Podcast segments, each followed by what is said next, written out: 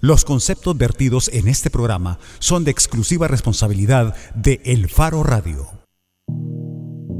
¿Qué tal? Bienvenidos a El Faro Radio. Soy Karen Fernández. Hoy es jueves 27 de abril de 2017. ¿Qué calor hace sobre el área metropolitana de San Salvador? ¿Qué calor hace en el área metropolitana de San Salvador?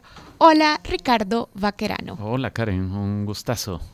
Hola, Oscar Luna. Hola, qué calor hace. Vuelve Oscar Luna.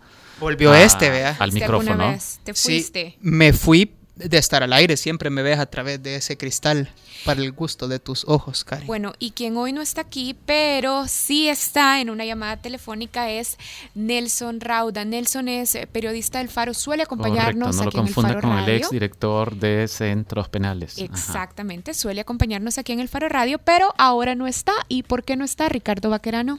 Porque anda en una misión de estas misiones que se encargan en el Faro. Eh, sucede que eh, hay habitantes de una comunidad en una zona más o menos rural de Cabañas, eh, Santa Marta, que es famosa por cosas que sucedieron ahí durante la guerra o en esa zona durante la guerra, masacres y este tipo de cosas.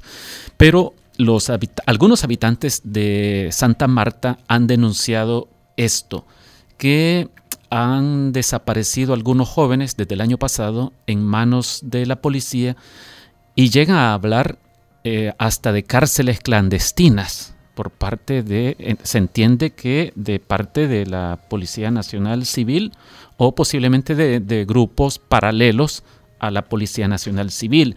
Eh, entonces Nelson anda en campo en este momento tratando de averiguar de qué se trata esto. Nelson, bienvenido. Hola Ricardo, Oscar y Karen. Eh, creo que les voy a hacer un voy a parecer diputado porque les oigo algo cortado, entonces puede que no tenga, te, tengamos algunos problemas de comunicación, pero sí, en, en efecto, estoy eh, acá hoy por la, al mediodía está programada la audiencia en el juzgado primera instancia de, de Sensuntepeque, que hace la veces de un juzgado de instrucción, ¿Sí? eh, contra dos jóvenes que están acusados por homicidio agravado. Estos dos jóvenes, un albañil y un agricultor eh, de la comunidad de Santa Marta, Cabañas, eh, básicamente el incidente que, que, sucedió es que el 25 de noviembre del año pasado, eh, ellos dos, eh, según la versión de la comunidad, Sí. dieron asistencia a una persona que estaba herida de bala y eh, lo llevaron al hospital, pero se murió en el camino. Entonces, eh, efectivamente la policía los detiene cuando, eh, cuando, después de que, cuando hacen el reconocimiento del cadáver, pues, porque eso, porque tienen un cadáver en, en el vehículo, pero preliminarmente solo los imputan de resistencia al arresto, que digamos es un delito como muy sencillo y es, usual que la policía lo use cuando no tienen nada por la que retener a la gente. Eh, a ellos lo, les hacen, según, eh, toda esa es la versión de, de, de, de, de la comunidad, según es, eh, ellos les hacen un requisa en, su, en, en sus, eh, sus casas, no les encuentran nada y estas personas que denuncian aseguran que la policía le implanta una pistola a, a uno de estos jóvenes. Eh, parecido, por ejemplo, a lo que pasa eh, a lo que pasó con el caso de Daniel Alemán, que le implantó marihuana a la policía y la, ya están detenidos los policías. En este caso les implantan una pistola y detienen a un joven por tenencia y, ilegal de arma de fuego. De, ajá, que, ¿Detienen a uno o a dos? A uno por tenencia ilegal y al otro solo por resistencia. Ya, Entonces los okay. dos van a, van a audiencia inicial del caso y ahí la jueza los, los libera. Pero dicen esas personas, los denunciantes, eh, que cuando los liberan, los vuelve a, eh, cuando iban saliendo de, de, del juzgado, nuevamente los interviene la policía, un grupo de policías encapuchados, los detienen y los acusan esta vez sí de homicidio agravado, que es la acusación que están enfrentando en este momento. Eh. Por el hecho que ya les decía, por la, la, comunidad asegura que no tienen nada que ver, sino que solamente le dieron eh, o trataron de auxiliar a una persona que estaba herida de bala por un incidente que sucedió en Santa Marta. Nelson, Eh, Nelson, eh, por favor, correginos entonces si estamos equivocados. Yo en el preámbulo decía que eh, este trabajo en el que andas en este momento partía de lo que vimos en redes sociales sobre una denuncia por desapariciones y por la presunta existencia de cárceles clandestinas también. Ese, de, hecho, creo que esa es una, eh, para mí es la más grave de todas las irregularidades. Eh, les narraba el inicio del caso, que también está plagado de irregularidades según la denuncia, pero eh, la denuncia más importante en este momento es esa, que la familiar, de hecho yo platicaba con, en, en el juzgado con algunos de ellos, es que no tienen, no han visto a los jóvenes desde el 6 de enero, que fue la última vez que los vieron por una diligencia judicial, estamos hablando de tres meses, eh, casi cuatro meses.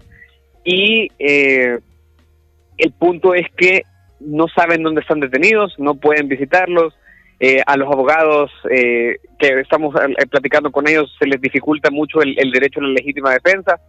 entonces lo que ellos denuncian es prácticamente una desaparición a manos de la policía. Los abogados, decís entonces, no han tenido acceso tampoco a los acusados a los acusados, con lo cual eh, se, violenta el, derecho a la, legítima defensa, a, estructurar una defensa. ¿Y la policía eh, cómo defiende esto, Nelson? O, qué cara le da a los familiares y a los abogados? Fíjate que eh, solamente los que han tenido acceso a ellos es la Procuraduría de Derechos Humanos, que la Procuraduría de Derechos Humanos por el momento, yo hoy con el delegado, no lo manejan como una desaparición porque dicen que han verificado en dos ocasiones el estado de salud de los jóvenes pero eh, lo que no, hoy traté de, de hecho hoy traté de hablar con los fiscales y estaban ya eh, como bastante eh, reacios a hablar con, con, con, nosotros, que somos los únicos que estábamos acá, y han pedido la reserva total del caso.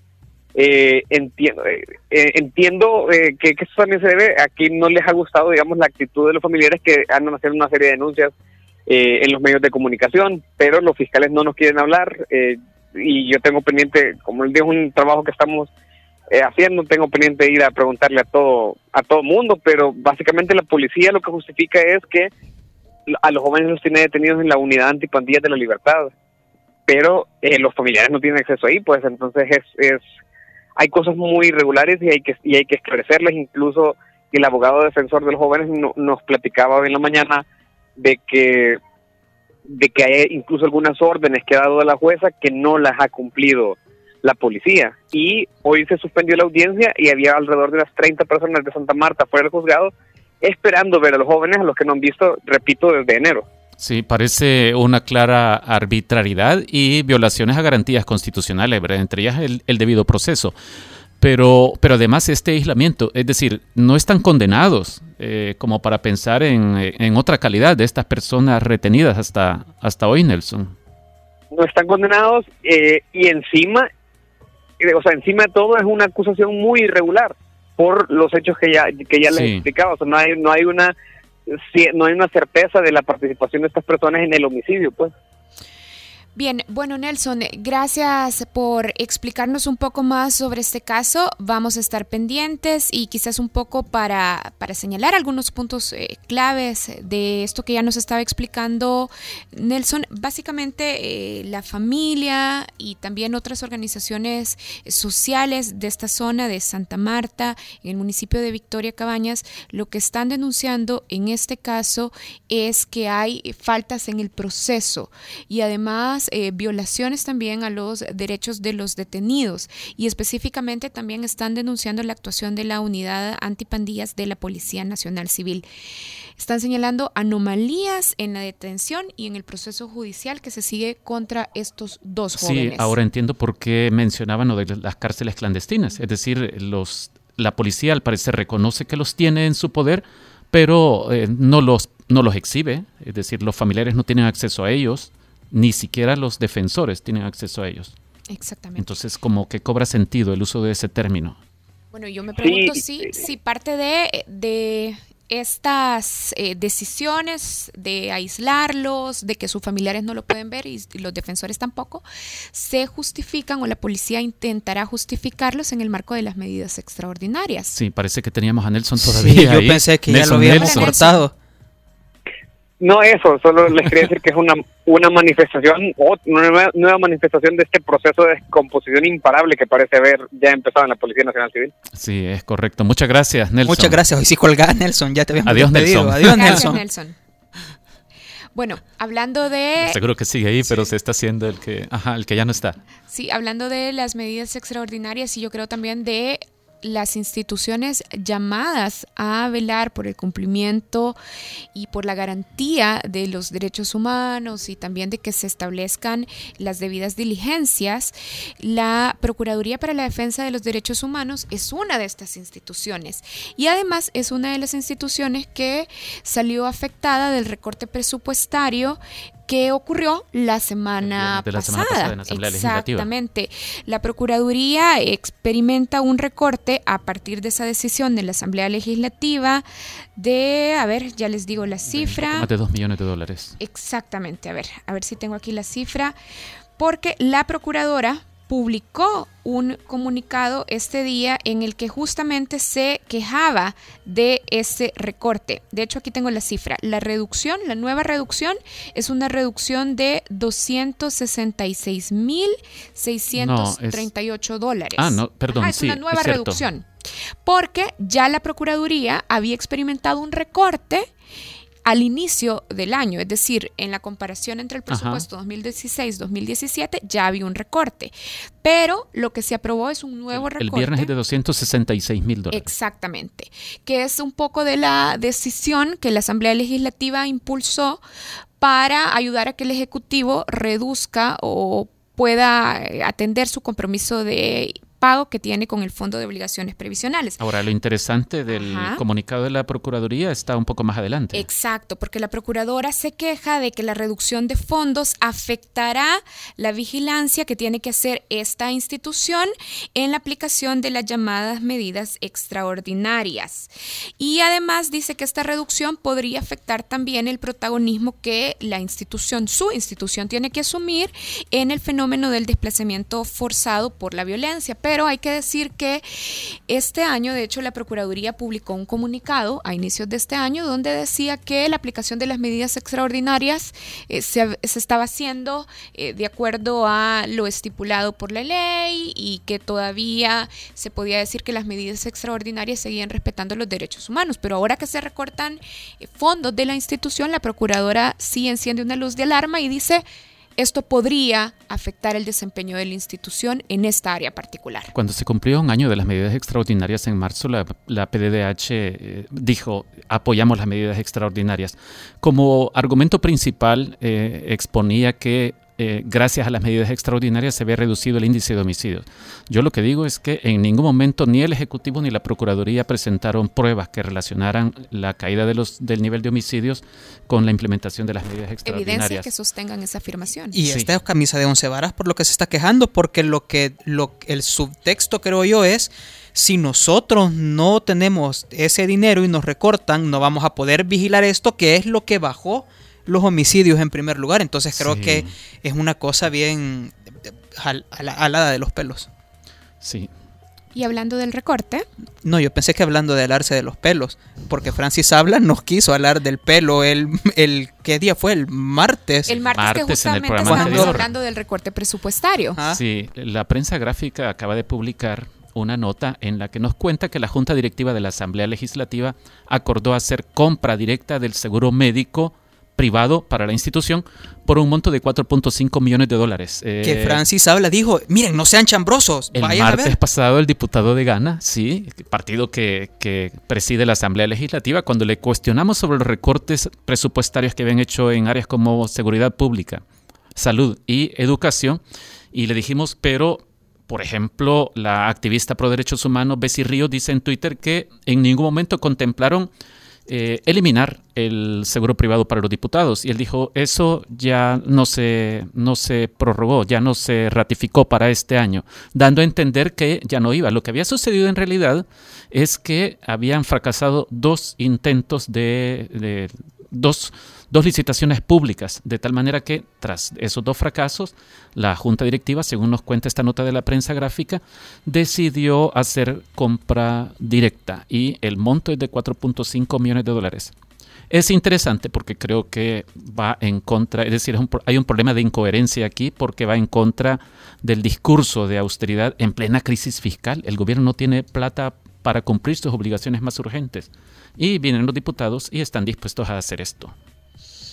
Bueno, entonces sí, hay que alarse, hay que alarse de los pelos, como dijo Oscar Luna. Y hay que ponerle atención a lo que está sucediendo de nuevo en Venezuela. Eh, la OEA estaba o está en un segundo intento por suspender a Venezuela de, de sus derechos como miembro de la organización hemisférica, pero vino Venezuela y se adelantó ayer. La canciller Delcy Rodríguez anunció que el gobierno de Nicolás Maduro ha decidido iniciar el proceso para retirarse de la OEA. Eh, lo que alegan es injerencismo eh, pro-Washington desde la OEA y que esto es un asunto de dignidad y soberanía. Ahora, esto no es de inmediato, aunque la canciller Delcy Rodríguez dice, bueno, como ya no estamos en la OEA, pero el proceso en realidad dura 24 meses. Exacto, y hay que decir que la OEA es un organismo, es el organismo de Estados Americanos que se creó en 1948. Ahora, la pregunta de fondo es, ¿qué implicaciones o qué consecuencias podría tener la salida de Venezuela de la OEA? Y creo que para responder esa pregunta hay que revisar un poco de verdad de los poderes que tiene la OEA. Primero hay que decir que la OEA es un espacio más de diálogo político y que en realidad la OEA tiene poca capacidad, por ejemplo, para controlar internamente a los países. Por ejemplo, no puede imponer sanciones económicas o no estamos hablando de una instancia supranacional, por ejemplo, al estilo de la Unión Europea. Entonces, quizás cuando revisamos cómo funciona la OEA, más lo que podemos ver es una decisión simbólica. Hay algunos organismos de la OEA que creo que son muy importantes, unos instrumentos adscritos a la OEA, como por ejemplo el Sistema Interamericano de Derechos Humanos. Hablo particularmente de la Comisión Interamericana y de la Corte Interamericana de Derechos Humanos. Creo que estos organismos cumplen un rol muy importante para el hemisferio, pero uno puede recordar algunos fiascos quizás porque eh, pareció que la OEA no existía. Por ejemplo, cuando el golpe de Estado en 2002 contra Hugo Chávez, a propósito de que hablamos con Venezuela. Recordemos que el presidente Francisco Flores, el presidente salvadoreño, dijo, bien, eh, avaló ese golpe de Estado y uno hubiera esperado que la OEA se pronunciara en contra de lo que estaba ocurriendo ahí y, y no lo hubo, no hubo prácticamente nada. Eh, y también cuando la guerra de las Malvinas, es decir, la OEA no pareció existir cuando eh, Argentina invadió las Malvinas y luego vino el contraataque de Gran Bretaña, pero la OEA no parecía existir. Eh, uno puede hacer un ejercicio de recordar episodios, episodios que permiten cuestionar la utilidad o cuán grande es la utilidad de la OEA. Bueno, ya nos tardamos en esto. No, pero está bien. ¿Quieren más? Sí, mira, yo nada más quería mencionar que creo que lo que también más, más va agravando la crisis política en Venezuela es que, por ejemplo, ayer se registraron dos nuevas personas que murieron en medio de la ola de protestas y se trata de nuevo de dos jóvenes, un joven de 28 años y también otro joven que murió y la oposición dice que murió porque lo alcanzó el disparo de una bomba lagrimógena. Entonces, creo que también eso es, es, es preocupante de lo que está pasando en Venezuela. El bueno, número de víctimas de la violencia política. Se acerca un fin de semana largo. ¿Ya tienen planes? No. sí, tenemos planes para, para este programa. Celebrar. Para, ah, para, este, programa. Ah, para el programa, A propósito del fin de semana largo. Sí, porque se viene el Día del Trabajador. Ajá, y nosotros nos preguntamos, ¿cuánto tienen que celebrar? ¿Hay razones para celebrar? Para los trabajadores, para nosotros también que somos trabajadores. Y una cosa muy de coyuntura, ¿verdad? Muy del momento. Y en plena crisis fiscal, con un gobierno que ya no tiene muchos cinco en el bolsillo, ¿qué amenazas se ciernen sobre los trabajadores, sobre la gente que gana el mínimo? Ese tema. Vamos a abordar en el siguiente segmento. Exactamente, vamos a hablar de eso y también sobre la suficiencia de los salarios en El Salvador y de, otras de otros elementos también como la suficiencia de las pensiones el desempleo y el subempleo. Y lo vamos a hacer con un economista. Va a estar con nosotros Zaira Barrera. Zaira es economista de la UCA. Si ustedes quieren participar, 2209-2887 o a través de nuestras redes sociales, las del Faro en Facebook y Twitter o a la cuenta de El Faro Radio, arroba El Faro Radio. Sí, y si quiere ver a Karen mover las manos, eh, también hoy sí tenemos Facebook Live otra vez. Bueno, ya regresamos. El Faro Radio. Hablemos de lo que no se habla. Estamos en punto 105. Así sonaba antes. Todos giran, giran, todos bajo el sol. Así suena hoy. Hay que subirse a un caballo con alas. La mezcla perfecta de los éxitos de los 90, 2000 y lo mejor de hoy. Punto 105, joven adulto. Cinco años. Démonos también que esto más que una competición de barismo es competición de café, pues al final. Y poner en lo más alto el, el nombre del café en El Salvador es lo que se busca. El Faro Radio. Hablemos de lo que no se habla. Martes y jueves, una de la tarde, en punto 105. Al cierre es noticias, reportes de tráfico, entrevistas, música, salud, tecnología y más. Al cierre, tu revista informativa de la tarde. Escúchala de lunes a viernes de 5.30 a 7 de la noche en las voces de Marielo Saquino y Mario Pacheco. Solo aquí en punto 105.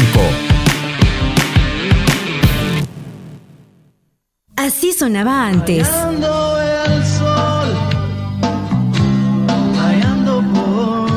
Así suena hoy. No sufres más, no mi bebé, eres la mariposa. La mezcla perfecta de los éxitos de los 90, 2000 y lo mejor de hoy. Punto 105, joven adulto. Cinco años. La portada en el Faro Radio. Estamos de regreso en el Faro Radio. Como ya lo habíamos dicho, queremos hablar sobre el Día del Trabajo. Y la pregunta inicial que nos hacíamos es si de verdad podemos decir feliz Día del Trabajo. Y para ayudarnos a contestar esa pregunta y revisar los diferentes desafíos para la clase trabajadora del Salvador, hoy está con nosotros Zaira Barrera. Zaira es economista y además es docente del Departamento de Economía de la UCA. Hola Zaira, gracias por acompañarnos. Hola Karen, eh, mm, les agradezco la invitación y también es un gusto estar acá para hablar de un tema tan importante para la gente que nos escucha. Zaira ya Karen mencionaba eh, esto y de verdad es un día para celebrar. Y ya aludíamos también en el preámbulo, en el cierre del bloque anterior, que en plena crisis fiscal eh, y, tomando en cuenta las consecuencias inmediatas que hemos visto que, eh, que se van sucediendo, como por ejemplo que las calificadoras de riesgo degraden la calidad crediticia de El Salvador y este tipo de cosas, eh, cabe preguntarse, los trabajadores, particularmente aquellos que están en los rangos más bajos de escala salarial, están amenazados por consecuencias producto de esta situación de crisis fiscal. Es decir, ¿qué amenazas se podrían cernir sobre estas personas? Bueno, yo creo que para empezar es bueno cuantificar cuál es, cuánto, de cuántas personas estamos hablando que están en esta parte más baja de la distribución salarial, que es algo que Sin ya tomar hemos- en cuenta los que están en el sector que informal, están ¿verdad? fuera del seguro Sí, social, sí. que esos no los podemos mapear, digamos, tan Con precisión, rigurosamente. Exacto. Entonces, si nosotros agarramos la distribución de los salarios, los salarios promedio que reporta el seguro social, tenemos que eh, 30 de cada 100 personas cotizantes del seguro social no gana un salario suficiente para cubrir dos canastas ampliadas. Estamos hablando de la gente que está mejor en el ámbito laboral porque está cotizando al O sea, seguro. 30 de cada 100, 30 en de otras cada palabras, 100 están gana- bajo línea de pobreza. Sí, eh, de pobreza eh, relativa. Ajá. Entonces, son sí, dos canastas. No son dos canastas, exactamente. Dos canastas básicas. No, una canasta básica alimentaria y el doble de esa considerada como la canasta ampliada. Correcto. Entonces, el último, el dato más reciente que tenemos sobre la canasta básica alimentaria es de 194 dólares en el área urbana.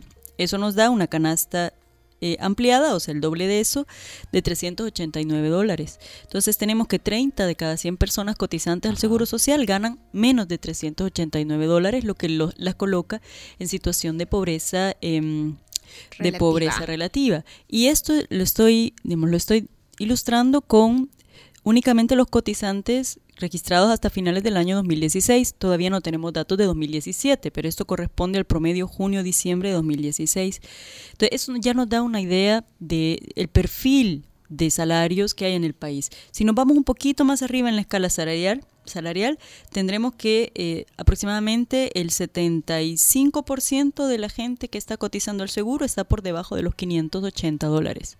Entonces, podemos ver esto, eh, obviamente siempre está mejor el que gana 580 que el que gana 300, pero de todos modos tenemos que ver esto en perspectiva, o sea, pongamos el escenario más favorable, que es un escenario de 580 dólares para una familia, por ejemplo, de tres, de cuatro miembros, sufragando gastos de alimentación, de vivienda, Colegio. de, de, cole- de- de colegiaturas, y si no es de colegiaturas, consideremos que estas familias hacen uso del sistema público de educación, que es uno de los que ha sufrido recortes con esta situación fiscal del país. También asumamos que son familias, bueno, si están en el Seguro Social pueden usar los servicios de salud del Seguro Social, pero eh, pensemos en las otras personas que dependemos o que dependen del seguro de, perdón, del sistema público de salud que también ha sufrido recortes. Personas que tienen enfermedades crónicas, como el caso del área de nefrología que ha sufrido recortes y, y- y esto le dificulta o le impide dar tratamiento a las personas que requieren diálisis, por ejemplo. Entonces, de eso estamos hablando, o sea, de cada, de cada 100 personas que cotizan al seguro, que como ya dijimos, es la gente que está, eh, digamos, que tiene las condiciones relativamente más favorables de trabajo porque está contribuyendo para, el- para, su sal- para un régimen de salud contributivo y además para pensiones, que esa es otra papa caliente, digamos, que hay que mencionar. Eh, el 70...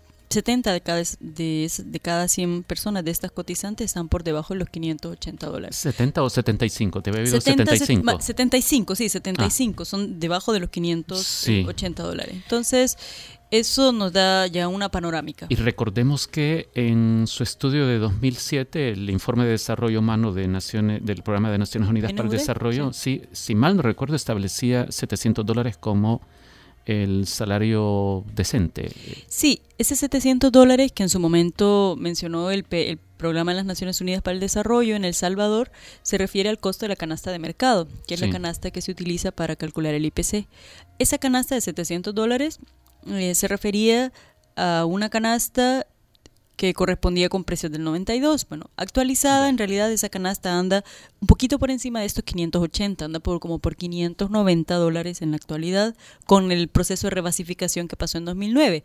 Pero de todos modos, para lo que nos interesa decir, igual sirve el dato, que, que el promedio de, de- el promedio de salarios del sector privado es de 505 dólares. O sea que el grueso de la gente gana por debajo de lo que cuesta una Entonces, canasta solo de para, mercado. para cerrar esto, para cerrar esta idea, entonces vos dirías que en realidad anda más cerca de los 580, 600 dólares el- aquello a lo que el PNUD en su En su informe de hace momento. 10 años dijo salario decente. Exactamente, Ah, o sea, en términos, porque recordemos que ahí está el proceso de, de- de nuevo cálculo de la Sí. canasta de mercado, que fue en la- con la encuesta de, ingresos y gastos de los hogares de 2005-2006, y ahí se verificó que hay cambios en los patrones de consumo de la población. Por ejemplo, el rubro de alimentos ha perdido importancia en relación al total de gastos, pero han aparecido otros rubros que han ganado importancia, como el de viviendas, como el de telecomunicaciones, que en, en 1992 no, no tenían la importancia que ahora tienen en la estructura de consumo. Entonces, eh, pero aún considerando este nuevo, este nuevo dato, pues tenemos que el grueso de la población está por debajo de lo que se necesitaría para cubrir ese, ese estándar de consumo. Creo que, has cumplido muy bien tu promesa de, ok, pero pongamos un punto de partida antes de empezar a analizar si Sí. hay posibles amenazas para, para Sí. la clase trabajadora. De hecho, para cerrar esta primera pregunta que, que Ricardo hacía, la decisión entonces, la decisión política que se tomó en la Asamblea Legislativa de hacer este recorte presupuestario en carteras como salud, educación, seguridad, pone en una situación de mayor vulnerabilidad eh, de mayor vulnerabilidad a más del 75% o a cerca del 75% de la clase trabajadora que está registrada en el IS. Bueno, ahí habría que eh, usar un matiz, porque tal como se decía en algunos medios, las condiciones más desfavorables de, de financiamiento para el país nos afectan a todos y a todas. Ahora, recae la afectación más sensiblemente sobre las personas que dependemos de servicios públicos de salud, servicios públicos de educación, eh, etcétera. Entonces, poner en contexto que la mayoría de la población gana de 580 dólares para abajo nos hace pensar en que probablemente este sea este segmento de la población y la otra población que no cotiza el seguro la que haga uso de esos sistemas de salud, la que haga uso de esos sistemas de educación que ahora están viendo eh, constreñidas sus condiciones de financiamiento de fondos públicos. En 2016, representantes de los trabajadores y del gobierno en el Consejo Nacional del Salario Mínimo acordaron incrementos que entraron en vigencia en enero de este año. Entonces, el salario mínimo más alto quedó de 300 dólares para comercio, servicios e industria y el menor quedó en 200 dólares para sectores del eh, para trabajadores del sector agropecuario. Estos cambios, eh, Zaira, podrían mejorar significativamente el poder de compra de los trabajadores salvadoreños, teniendo en cuenta que ya nos decías que es muy bajo y que en por lo menos el 30% no da para, para cubrir dos canastas básicas. Bueno, en realidad, el incremento al salario mínimo ha sido por mucho el que el, más significativo en los últimos años. Y cuando digo últimos años me refiero de una década bastante larga. Bueno, una década larga es una medida bastante imprecisa. De los últimos años, sobre todo del, del, año 98 para acá. O sea, la cuantía del incremento al salario mínimo es en ese sentido inédita. Lo cual no quiere decir que sea suficiente. Pero la, la deuda que se tiene para con las personas que ganan el salario mínimo está ahora un poquito más adelante, o sea, un poquito más avanzada en cuanto a ser saldada que lo que habría estado si se hubiera tomado en consideración la propuesta que en su momento presentó el sector privado, que era de un incremento de 15%, pagadero, a, exacto, pagadero más allá de un año y un porcentaje menor de incremento para el sector comercio y servicios, que es la tarifa más alta de salario mínimo. Entonces, yo creo que eso sí conviene señalarlo, o sea que el escenario de tener un incremento menor a tener un incremento como el que se tuvo, obviamente decanta a favor del incremento que se tuvo. Que eso no sea suficiente también es, está, eh, es indiscutible, en el sentido de que aún las personas que ganan el salario mínimo que ahora es de 300 dólares el más alto, estarían por debajo de esta canasta ampliada de la que estamos hablando. 284 dólares más abajo. No, la canasta ampliada en este caso está en 389, o sea que estamos, digamos, poco menos de 100 dólares eh, por debajo. Y eso también teniendo en cuenta, y ahora lo estaba viendo con más detalle, que la canasta básica alimentaria es bastante, como les digo, conservadora con el costo de la vida. Porque, por ejemplo, yo estaba viendo el costo diario de consumo de huevos. Lo, que querés decir es que es poco realista.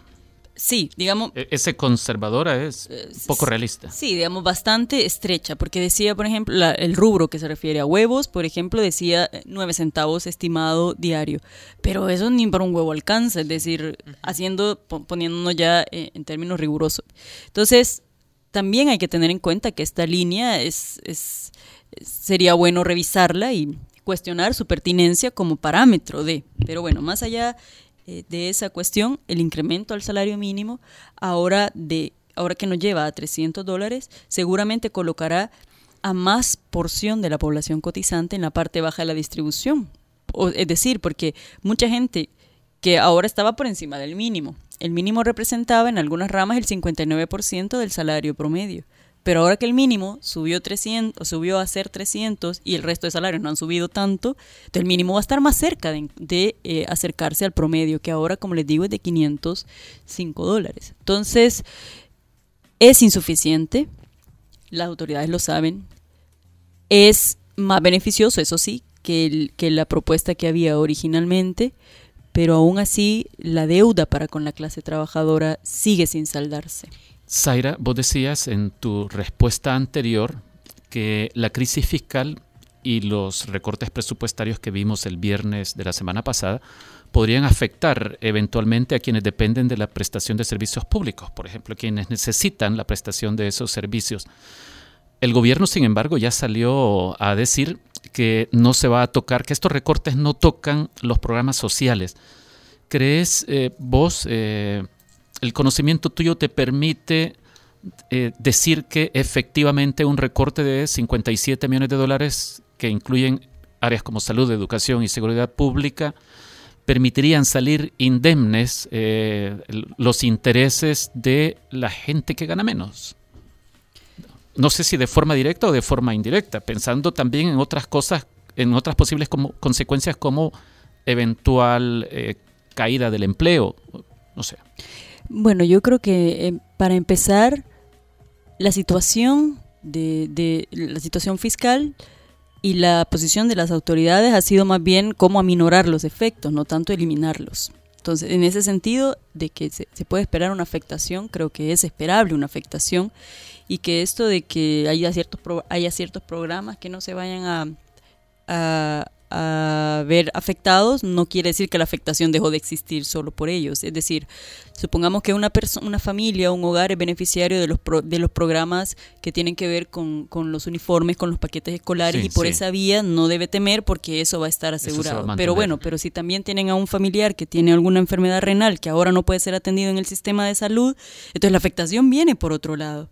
Es decir, no podemos como segmentar a la población, sino que son como aspectos de la, de la, de la prestación de servicios públicos diferentes que se están viendo afectados y digamos, qué bien que no afectaran por un lado, pero afectan por otro. O sea, de repente no quitan los paquetes escolares, pero ya no tiene subsidio, por ejemplo, o no tiene atención de calidad en el sector público. Y también quiero señalar, antes de que se nos salga del, del- del tema, que esta afectación también es diferenciada a hombres y mujeres. A- Eh, a- explícanos, por favor. Las mujeres son las que más se encargan de las labores del cuidado. De cada 100 mujeres en edad de trabajar, 53 no están tipificadas como económicamente activas. En el caso de los hombres, el porcentaje de inactividad es aproximadamente el 20%, ve, poco más del 20%. Es decir, hay una gran diferencia. Menos de la mitad de las mujeres que pueden participar de actividades económicas remuneradas no lo están haciendo. Y 70 de cada 100 que no están económicamente activas, no lo están porque están realizando labores domésticas. 80 de cada 100 ninis son chicas que están cuidando a otros y a otras. Pueden ser hijos propios, pueden ser hermanos pequeños, etc. Entonces, este estigma de inactividad económica no contempla las labores del cuidado como una actividad económica relevante y generadora de riqueza. La invisibiliza y, por tanto, invisibiliza a las personas que la realizan y le priva de acceder a derechos que hoy por hoy están reservados para las personas que hacen actividades remuneradas y que pueden acceder, por ejemplo, a pensiones, por ejemplo, a un esquema de salud contributivo como es el Seguro Social. Entonces, son las mujeres las que, eh, que sienten en, en- en carne propia, digamos, más estos recortes porque, por ejemplo, si no hay atención hospitalaria de calidad, si los días de hospitalización se reducen, si no hay medicamentos, son las mujeres las que cargan con el trabajo del cuidado de las personas que están convalecientes, de los niños y las niñas, eh, etcétera. Entonces, el trabajo se recarga sobre aquellas personas que están ahí tras el telón, digámoslo así, haciendo actividades que no son remuneradas y, y de las cuales el Estado se está desligando porque no tiene financiamiento para cumplir con ese derecho de la población. Y yo pensaba que ibas a decir lo contrario. Eh, me explico, pensaba que ibas a decir que dado que los hombres están eh, proporcionalmente mejor en el sector formal de la economía, entonces en la medida en que se corre riesgo de que, se eh, de que haya recortes de, de servicios de salud, de que haya menos medicinas disponibles en los hospitales, en el seguro social o qué sé yo, entonces ellos serían directamente afectados, aunque después viniera la consecuencia de que como van al hogar, eh, por ejemplo, los enfermos, ahí ya le impacta a las mujeres. pero, bueno. pero, pero entiendo el punto. Sí, o sea, el punto es que o sea, la actividad del cuidado de las mujeres está invisibilizada. Sí. Y cuando las mujeres hacemos eh, actividades remuneradas, las hacemos en condiciones de más precariedad que los hombres. Por ejemplo, de cada 100 personas, de cada 100 mujeres ocupadas en la zona urbana, 47 están en el sector informal y la mayoría de ellas, o sea, el gran grueso está en actividades comerciales sin local. Sí. Entonces, es un, es un esquema de vulnerabilidad todavía mayor. Eh, Y eh, paralelamente el- el otro trabajo, el del hogar. Exactamente, que no es reconocido como trabajo. A ver, entonces lo que tenemos ya sobre la mesa, escenario de crisis fiscal, recortes presupuestarios en carteras que prestan servicios públicos y además insuficiencia de los salarios.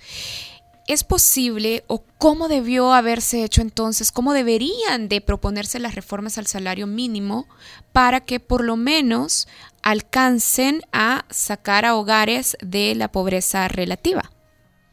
Bueno, en cuanto al ajuste del salario mínimo, es eh, relevante recordar que el artículo 38 constitucional, en el inciso segundo, establece que toda persona trabajadora en El Salvador tiene derecho a ganar un salario mínimo acorde con el costo de la vida, de- eh, dependiendo de la índole de la labor y del, del- del entorno económico general, pero que sea suficiente para garantizar la reproducción de las condiciones materiales y espirituales del trabajador, dice ahí literalmente, y su familia. Sí. Es decir, está concebido como un salario familiar. En ese sentido, la, la- la obligación del Consejo Nacional del Salario Mínimo es eh, tipificar una serie de indicadores que vaya a utilizar cada vez que se va a ajustar el salario mínimo para justificar que los incrementos lleven al salario a cumplir con su obligación constitucional.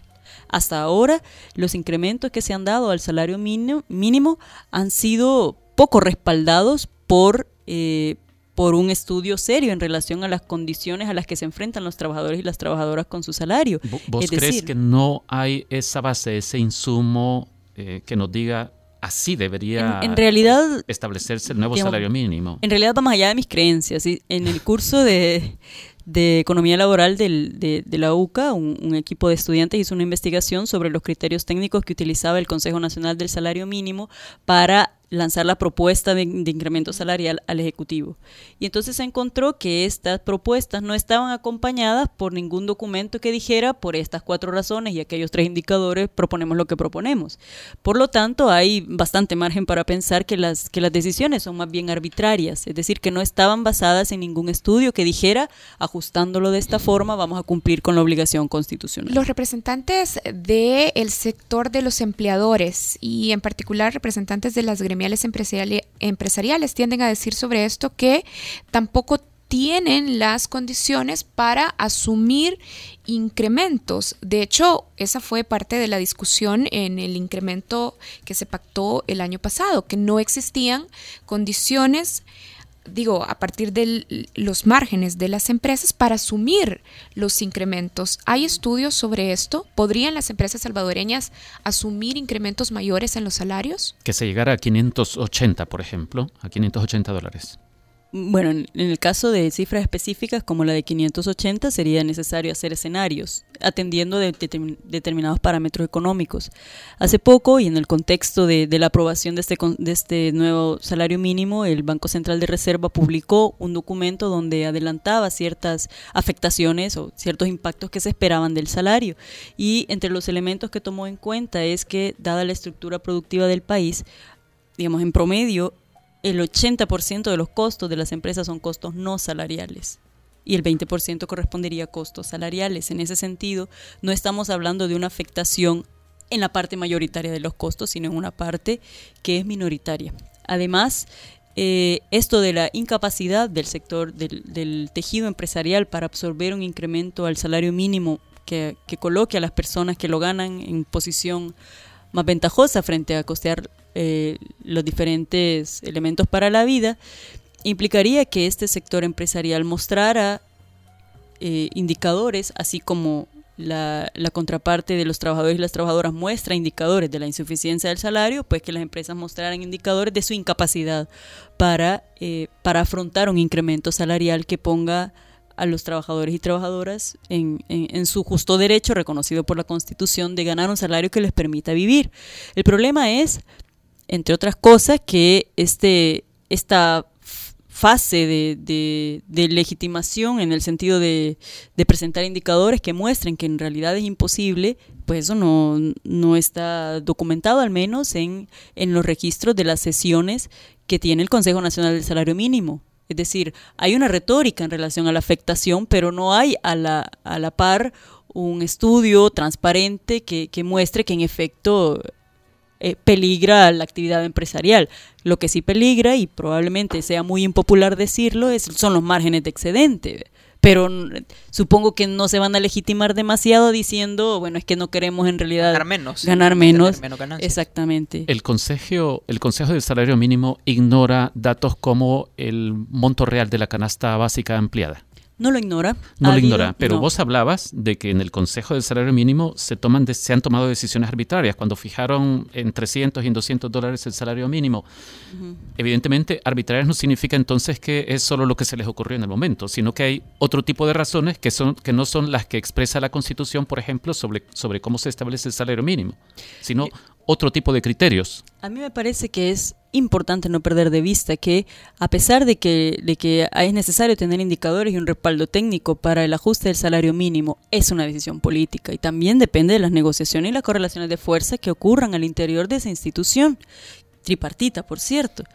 Entonces, cuando yo hablo de la arbitrariedad de las decisiones, por lo menos hasta antes de este último ajuste, porque la decisión de este último ajuste no la tenemos documentada, la investigación la acabamos el año pasado, que todavía no, no habían decidido sobre este nuevo ajuste. Pero al menos para este nuevo ajuste aparece la novedad de que el gobierno presenta ocho criterios por los cuales hace la propuesta que hace. Eso es una diferencia en relación a los ajustes previos que se habían hecho. Es decir, eh, por lo menos hay un esfuerzo de señalar cuáles han sido los criterios Que y de ya sirve trans- para opinar, y- para debatir. Exactamente. Ahora, y se puede debatir si consideraron todos los que eran necesarios o si los consideraron de la manera correcta, pero ya hay una consideración en relación a cuáles han sido los, los parámetros. Ahora, no quiere decir esto que por ello la decisión de incrementar el salario deje de ser un, un tema político. ¿Y a quién le correspondería elaborar ese estudio que vos mencionabas, que se podría hacer, por ejemplo, el que determine si la empresa privada o las empresas en general podrían absorber un salario mínimo eh, de 580 dólares? El, salar- el Consejo Nacional del Salario Mínimo abre la posibilidad de tener audiencias. De hecho, una colega y yo bueno, eh, hemos tenido la posibilidad de estar en el Consejo Nacional del Salario Mínimo exponiendo nuestro punto de vista. Así lo puede también hacer el sector empresarial y las agrupaciones, y los sindicatos y otras agrupaciones de personas interesadas en el tema. Entonces, el Consejo Nacional del Salario Mínimo tiene la facultad de llamar a las personas interesadas y decir, bueno, a ver, díganos su posición. Y de esa manera tomar una, una decisión entre las, las partes involucradas. Nunca me había quedado tan claro cómo funcionaba esto como ahorita, pero entonces me sale una pregunta que es, ¿y los representantes de los trabajadores entonces qué tanto pesan? Porque, es- vaya, este aumento, aunque es significativo, decís, no cubre las necesidades básicas. O sea, los trabajadores podrían ir perfectamente al Consejo, a la Presidencia de la República, al Ministerio de Trabajo o a la calle y decir 580 dólares, señores. Sí, y ellos, y creo que la mayoría tiene indicadores para decir, hey, 580 dólares. Sí, y, y la Constitución. Sí, exactamente, pero en el Consejo Nacional del Salario Mínimo la decisión, finalmente, como les digo, es una decisión eh, que depende de las correlaciones de poder. Hasta la última modificación que hubo en los integrantes del Consejo Nacional del Salario Mínimo había sido y ha sido cuestionado a lo largo de la historia del Consejo Nacional del Salario Mínimo, pero especialmente después de los años 90, la pertinencia de que la representación de los trabajadores eh, haya sido la que ha sido, en principio porque solo eh, pertenecen a sindicatos que solo aglutinan al 3% de la población sindicalizada. Entonces, ¿qué tan representativo puede ser? Número uno. Número dos, eh, ni siquiera la fracción de los trabajadores defendía las propuestas que lanzaban los, los propios sindicatos. Entonces, no había ahí una, una representación de los intereses de la clase trabajadora tal cual. Es decir, había siempre un- una manera poco transparente de posicionamiento de esta fracción del Consejo Nacional del Salario Mínimo. Sigamos hablando de los salarios, pero hablemos también de los salarios promedio, más allá del salario mínimo. Los salarios promedio en El Salvador, tanto del sector público como privado, han aumentado en la misma eh, proporción con la que aumentan los precios de salud, educación, alimentación, vivienda. Bueno, eso dependerá del horizonte temporal que tomemos.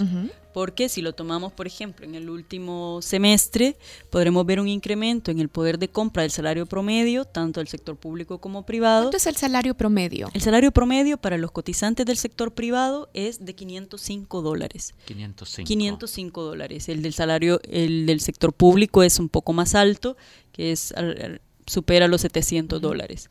Ahora, en los últimos meses, sobre todo de junio a diciembre de 2016, eh, el, el costo de la canasta básica alimentaria, que ya les dije más o menos cuál, cuál es, se ha reducido. En- por ejemplo, si lo agarramos en términos interanuales, comparando marzo de este año con marzo del año pasado, en marzo de este año esa canasta eh, cuesta, costó 194 dólares y en el año pasado eran 201 dólares. Entonces hay una, una diferencia ahí de poco más de 6 dólares en relación al costo de esta misma canasta en marzo del año pasado. Pero cuando uno empieza a ver los, cuáles son los componentes que se han eh, abaratado, pues vemos ahí que hay elementos, que sé yo, le quitamos un, un centavo a los huevos, un par de centavos a las tortillas y así, etcétera, y entonces se, se puede entender este, esta reducción. Por lo tanto, el incremento en el salario real de los últimos meses responde más bien a esta reducción en el costo más que a un incremento del salario nominal. Y sobre esto quiero hacer una mención de una cosa bien importante que me señalaba un agricultor y me decía que ellos entienden que la Defensoría del Consumidor esté preocupada de que los precios más sensibles para la población, dentro de los cuales están los alimentos, no se salgan de cierto estándar. Pero dice, pues eso tiene crucificados a los productores y a las productoras. Entonces, hay una dinámica ahí económica que es, es necesario eh, estudiar a fondo y es necesario que las autoridades lo tomen eh, en cuenta, porque eso amarra con las condiciones de vida en la zona rural. Es decir, la zona, los productores de las zonas rurales que están sometidos a, ese tipo de precios pueden ver empeoradas sus condiciones de vida para que los trabajadores de la zona urbana no vean empeoradas sus condiciones de vida. Entonces, eh, quiero traerlo a colación porque este agricultor, de hecho, me lo encontré en un foro que se realizó sobre el incremento al salario mínimo y es ahí donde él expuso esta situación. Zaira, en esta crisis, en este momento de crisis fiscal, eh, se sigue hablando de la importancia de resolver el asunto de pensiones. Eh, y las pensiones promedio, tanto del IS como del INPEP, están por debajo de 300 dólares. Y las perspectivas por el sistema que tenemos eh, también son muy malas. Es decir, de que uno se retire con una jubilación que ande por ahí por el 30%, una tercera parte del, del último salario que devenga en promedio. Esas son las estimaciones. En la discusión actual sobre la reforma de pensiones y, en las dos propuestas que ya eh, se están debatiendo, una de ellas de la ciudadanía, dicen los, los de las administradoras de fondos de pensiones, porque están detrás de, de una de estas propuestas, y la otra del gobierno, ¿crees que están reflejadas soluciones factibles para que las pensiones en perspectiva no supongan eh, jubilaciones de hambre, de miseria. A mí me parece que las propuestas que ahora al menos son las más conocidas, que es la propuesta del gobierno y la propuesta de iniciativa ciudadana para las pensiones, ambas están pensadas desde un lugar diferente de el cumplimiento del derecho a una vejez digna que tenemos todos y todas. O sea, el gobierno por su parte ha pensado y ha diseñado una propuesta pensando pues en la urgencia fiscal de resolver el asunto y la Iniciativa Ciudadana para las Pensiones ha pensado en una propuesta que obviamente deja el hueso ahí donde está, en, las AFP y cargando sobre las cotizaciones de los trabajadores y las trabajadoras un, fondo para pensión vitalicia. Entonces, me parece que es, es, es un tema bien importante para la clase trabajadora porque tal cual se ha abordado hasta ahora, está puesto por encima de nuestro derecho a una vejez digna está puesta la sostenibilidad financiera del esquema. Es decir, una cosa al servicio de la otra. nosotros vamos a tener la vejez que nos permita la sostenibilidad financiera del sistema que logremos tener. Por eso te referías a este problema como la papa caliente. Exactamente, porque ha sido abordada desde una perspectiva financiera que de hecho hay que atenderla pero el problema es cuando esa sostenibilidad financiera se pone por sobre el derecho de, la, de una vejez digna que tenemos, eh, al que debemos acceder todos los hombres y mujeres de este país. Y cuando digo hombres y mujeres, quiero un poco retomar lo que ya señalaba en, relación a la situación particular de las mujeres. Las perspectivas de pensionarnos para las mujeres son todavía más desventajosas en un esquema que es ya desventajoso para la clase trabajadora, porque los salarios son eh, en promedio menores, porque eh, el grueso el grueso de las mujeres en edad económicamente activa no están cotizando para sus pensiones porque además tenemos discontinuidades laborales por la maternidad y, eh, y además tenemos menos tiempo para cotizar porque nos retiramos eh, antes. La edad de jubilación para las mujeres es previa a la de los hombres. Entonces, pero estas situaciones, además pensando en toda la población de la tercera edad que ahora mismo no, no, no tiene ninguna pensión, la pensión universal no es universal, este, estos otros problemas no, no, no están siendo abordados y no lo fueron en su momento cuando se pensó en la reforma del sistema de pensiones en 1998 y eso hay que tenerlo también presente. Zaira, y pensando en la cobertura del actual sistema, porque ya decíamos hay un problema de la suficiencia de las pensiones para atender o para cubrir de verdad el costo de la vida en El Salvador, pero ¿cuáles son las eh, propuestas que deberían de estarse discutiendo para incrementar la cobertura del sistema, porque hay que decir que menos del 30% de la población económicamente activa del Salvador está ahora inscrita en el sistema de pensiones. Y yo quisiera agregar, perdón, solo como matiz por, por lo que vos ya decías. Vaya, vos lo sentenciás de esta forma, Zaira, decís la sostenibilidad financiera por encima de la posibilidad de un retiro digno. Pero recordemos que la Constitución también habla de esto, cuando dice que el Estado está organizado con el propósito esencial de buscar, de, promover, de procurar el bien común, el bien de las mayorías, el bien de la comunidad. Eh, esto que vos planteas evidentemente no significa eso, es decir, que la sostenibilidad fiscal eh, esté por encima, se privilegie por encima de las posibilidades de que nos retiremos dignamente.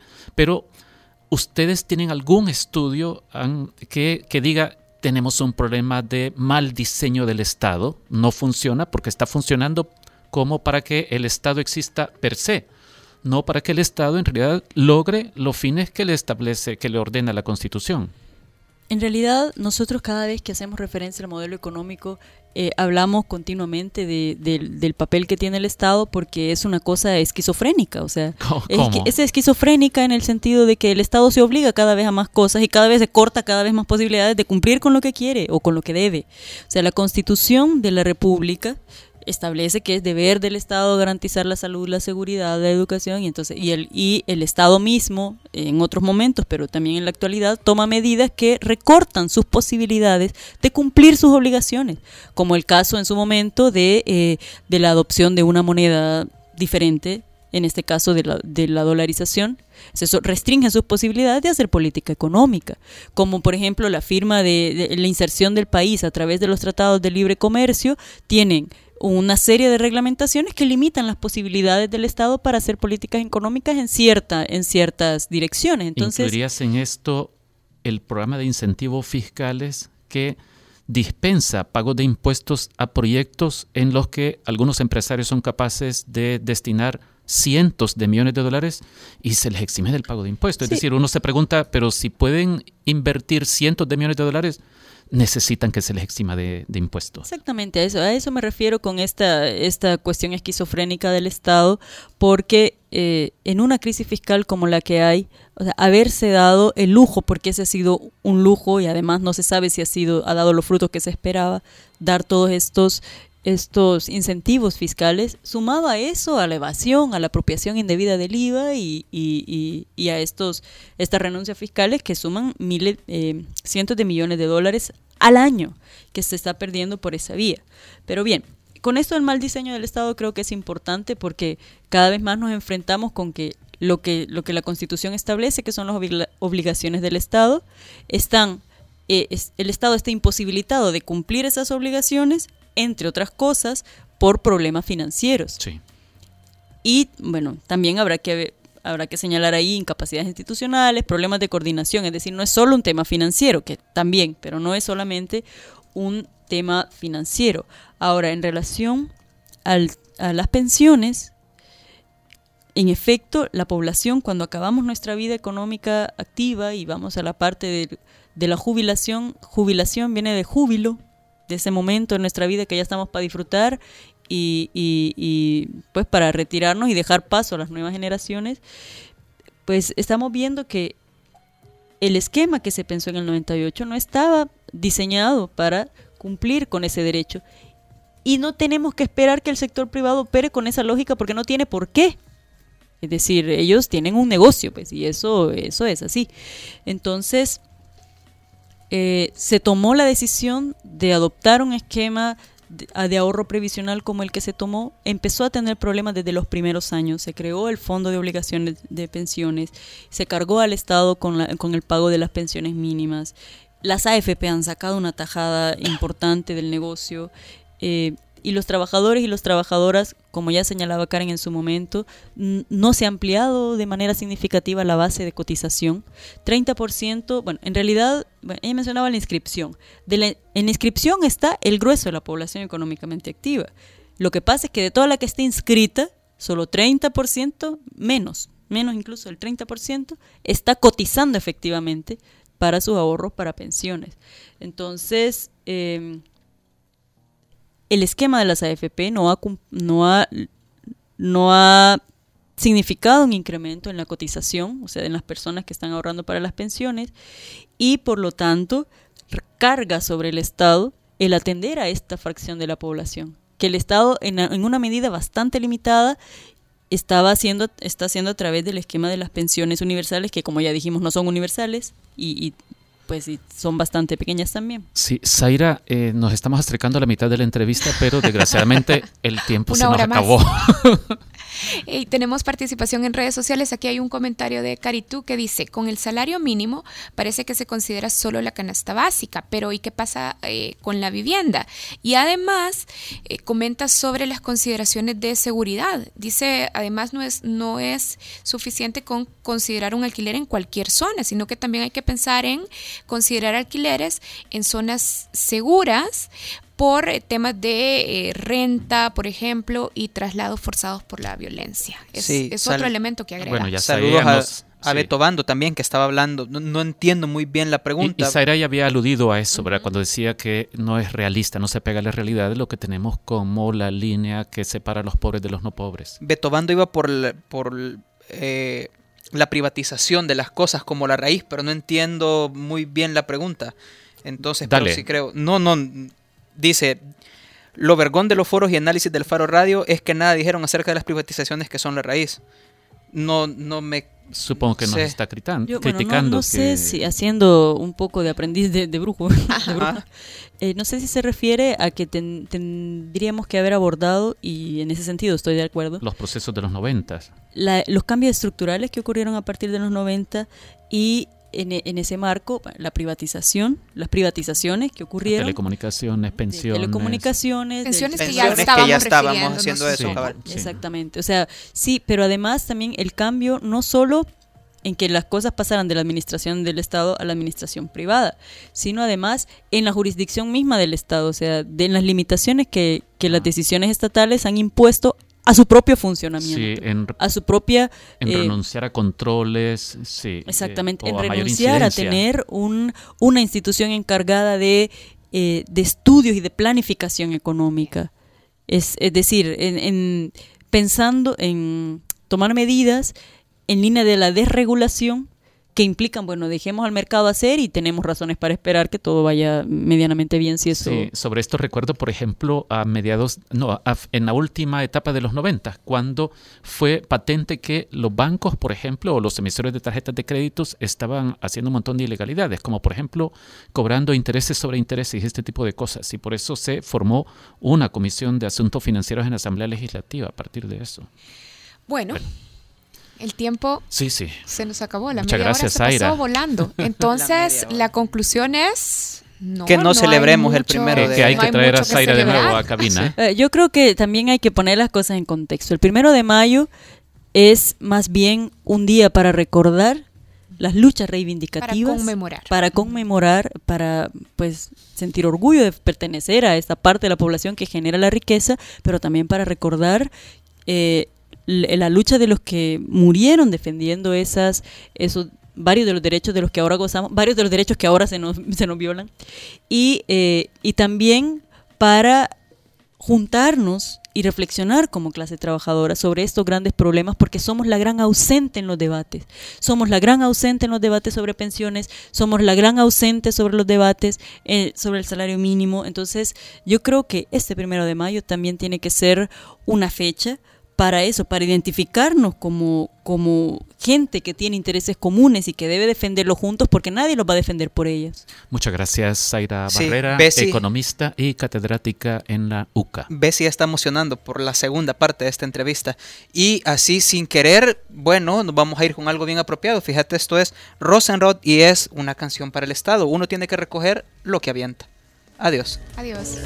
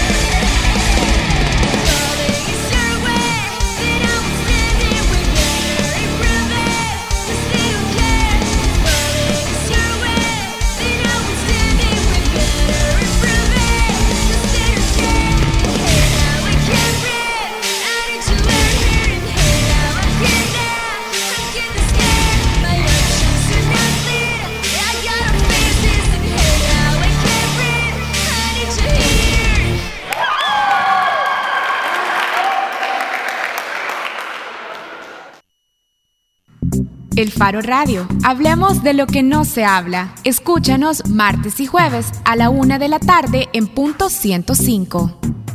Los conceptos vertidos en este programa fueron de exclusiva responsabilidad de El Faro Radio.